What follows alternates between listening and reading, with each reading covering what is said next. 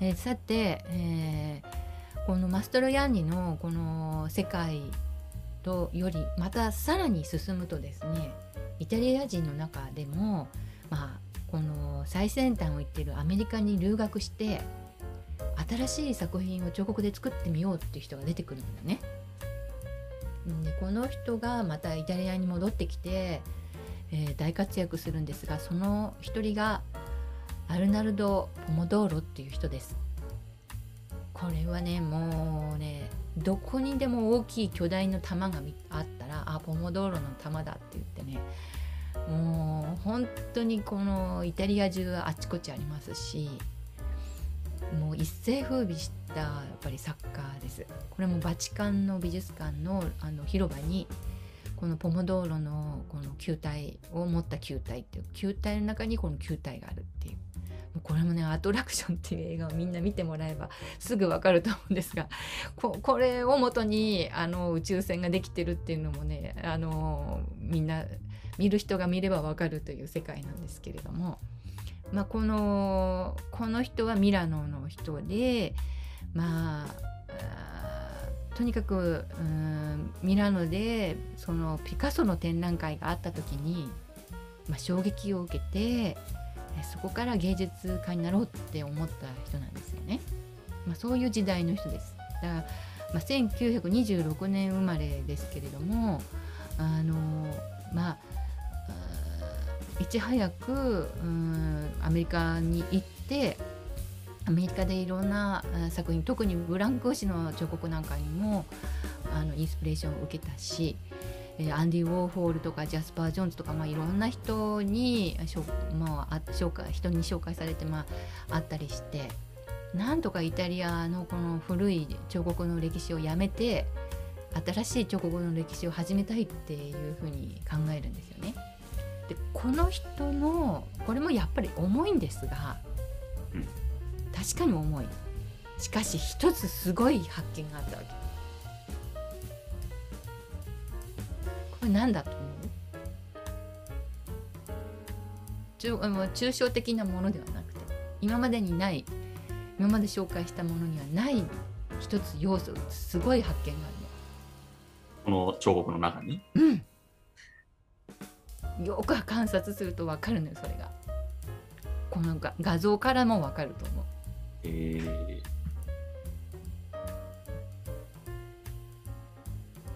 ー、いや分かんない。そうここであんま時間使うわけにもいかないしね。まずねまあここれもねなるほど重さとか軽さはなかなか彫刻には表現できないがこの存在の重みというものを打ち消すことができるって考えるのよね。うん。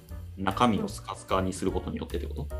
中身がスカスカじゃないのにスカスカに見える。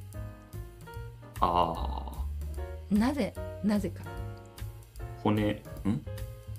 骨組みを作っん？見せてる？違う？わかんないなここにここにヒントがあるの？この辺に。ここに映り込みがあるでしょ。うん。周りのバチコンバチカンのこの建物や芝生が映ってるわけです。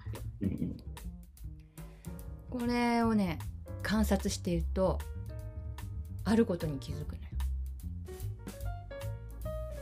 ここにブロンズがあるんだけれどもしかし周りの景色が映り込んでいるから存在が消えるのよ一瞬。ブロンズというそういうことね。あ要するに鏡鏡鏡面。鏡面っていうものにこの人は大発見をするわけ、今までは磨かなかったのブロンズあのロダンなんかもゴツゴツにしちゃってね。でもよく考えたら金属だから磨けば鏡になるわけなんですよね、そうするとそのもの自体よりもその周りの環境を取り込むことができる。なるほど。つまりこの存在というものの重さがそこでなんかこう変わる異質なものになる、だから何か透明性というかこれなんかもう周りのこの景色がこれ箱根の彫刻の森美術館にある。まあ、つまり溶け込むってことだよね。溶け込む存在がこう消えるというか、まあ、溶け込むわけですよ。うんうんうん。これは今までの彫刻になかったんだよね。まあそういう表現だと確かにそういう存在感が消えるとは言えるよね。ね？だからちょっと待って、まあ、とにかくそのこの存重み存在の重みはこれでこのもう重力が、まあ、重量ものすごいと思うんだけどこれね。大変な思いして運ぶんでしょうが、まあ、中身空っぽかもわからないんだけれども。それにしたってこの大きさだったらかなり重い。しかしこのあってもこの重圧感は打ち消せる。これは表面で磨いて周りの景色が映ることによってこの例えば空のこういうところなんかもねこの空の中に溶け込んでいくような。あるいはこういう作品もあるんですよね。うん。これをうまく利用して空やこの水辺や周りの環境の美しいものがこの作品の中に取り込まれることによってこの圧迫感とかそういうものが消えていくといううんうんこのこれはねやっぱりそのポモドーロの、まあ、本当にこなんていうのかなこの彫刻史に残した大きな貢献だと思う。うんうんなるほど。これ私によると彫刻は素材と作品の固定ベースから可能な限り重力を取り除くために空間に投影する必要がありましたと。え私は常に動きを不均衡の状態の強化として表現しようとしました。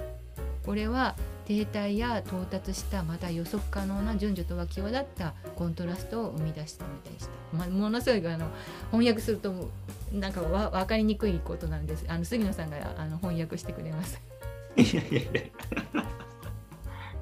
えー、跳躍してみてください跳躍するの？私、動きにこ強化。え？私は常に動きを均不均衡な状態の強化として表現しようとしました。不均衡の状態の強化。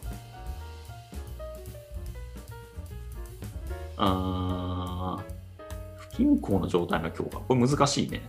アンバランスってアンバランスっていうことよねうん、うん、うん、うん。これは停滞が到達した。コントラストを出すためです。うーん。いや、なんかでもこれ、これ文章だけ読むと、うん表現してるものとなんか反対のことを言ってるような気がするんだよな。えどういうどういうこと？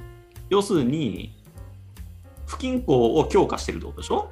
アンバランス、よりアンバランスにしようとしてますってことでしょ？うん。で、て停滞や到達したまたは、えー予測可能な順序とは際立ったコントラストを生み出すっていうことは、あー明らかにそれとは別？要するに、止まって止まっていないってこと？止まっていないっていうことだよね。うん。ああ、そうかそうか。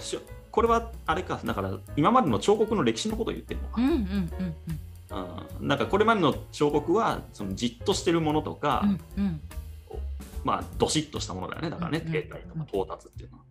だったけれどもそうじゃなくてその彫刻を見てても予測不可能なことがなんか起こるとかうんなんかそういうことを生み出すためにやってんだってことを言ってるんだね。そうそうで予測不可能な部分っていうのが周りの景色だったわけよね。だから表面にすることによって人の動い動いてる様子とか街がこう例えば車が動いたりっていうものも全部映り込んでいく。うんうんうん。そういうものまで見れる作品。うんうんうん。でそんなことはねなかなか想像できなかったんだよね。その当時の人たち彫刻を作っている人たちには。うんうんうんこれはねやっぱりね大きな発見だと私は思ってるの。まあ、どこからそういうものが出てきたかっていうと、まあ、あのやっぱりその長年の重い彫刻をずっと見続けてきてこれじゃないものを新しい何かを作ろうと思った時にその今までの固定したものから固定されてないものそのアンチの方うん、ずっとこう考え続けてったんだと思うんだよね。だから不均衡って言ってるんだね。要するに。そのアンバランスだと常に動いてるから結構、うん、うん。なんかこれなんか動きを不均衡の状態の強化として表現しようとしましたっていうのは要するに動きを表現しようとしましたって言ってるだけなんだね結局。ねそうそうそうそうそうそうそう。難しく言ってるだけ。だああえて難しく言ってるけど。まあまあ細かく言ったらそうなのかもしれないけど、実際は固定されているんだがしかしそうは見えないものを実現できたんだよっていうことよ。言いたいだけなんだ。ねそうそうそうそう。でそれもそのもともとブロンズにしてもあの石にしてもその彫刻の素材っていうのはみんな重かったのよね。まあ動いちゃ困るのよそもそも。うん、うん、風が吹いてね倒れちゃったらダメなんだから。まあそうだね、うん、だからやっぱりそれは重い素材で作るべきなんだけれどもそれを感じさせない。これねなんかねいろんなものに通じるよね。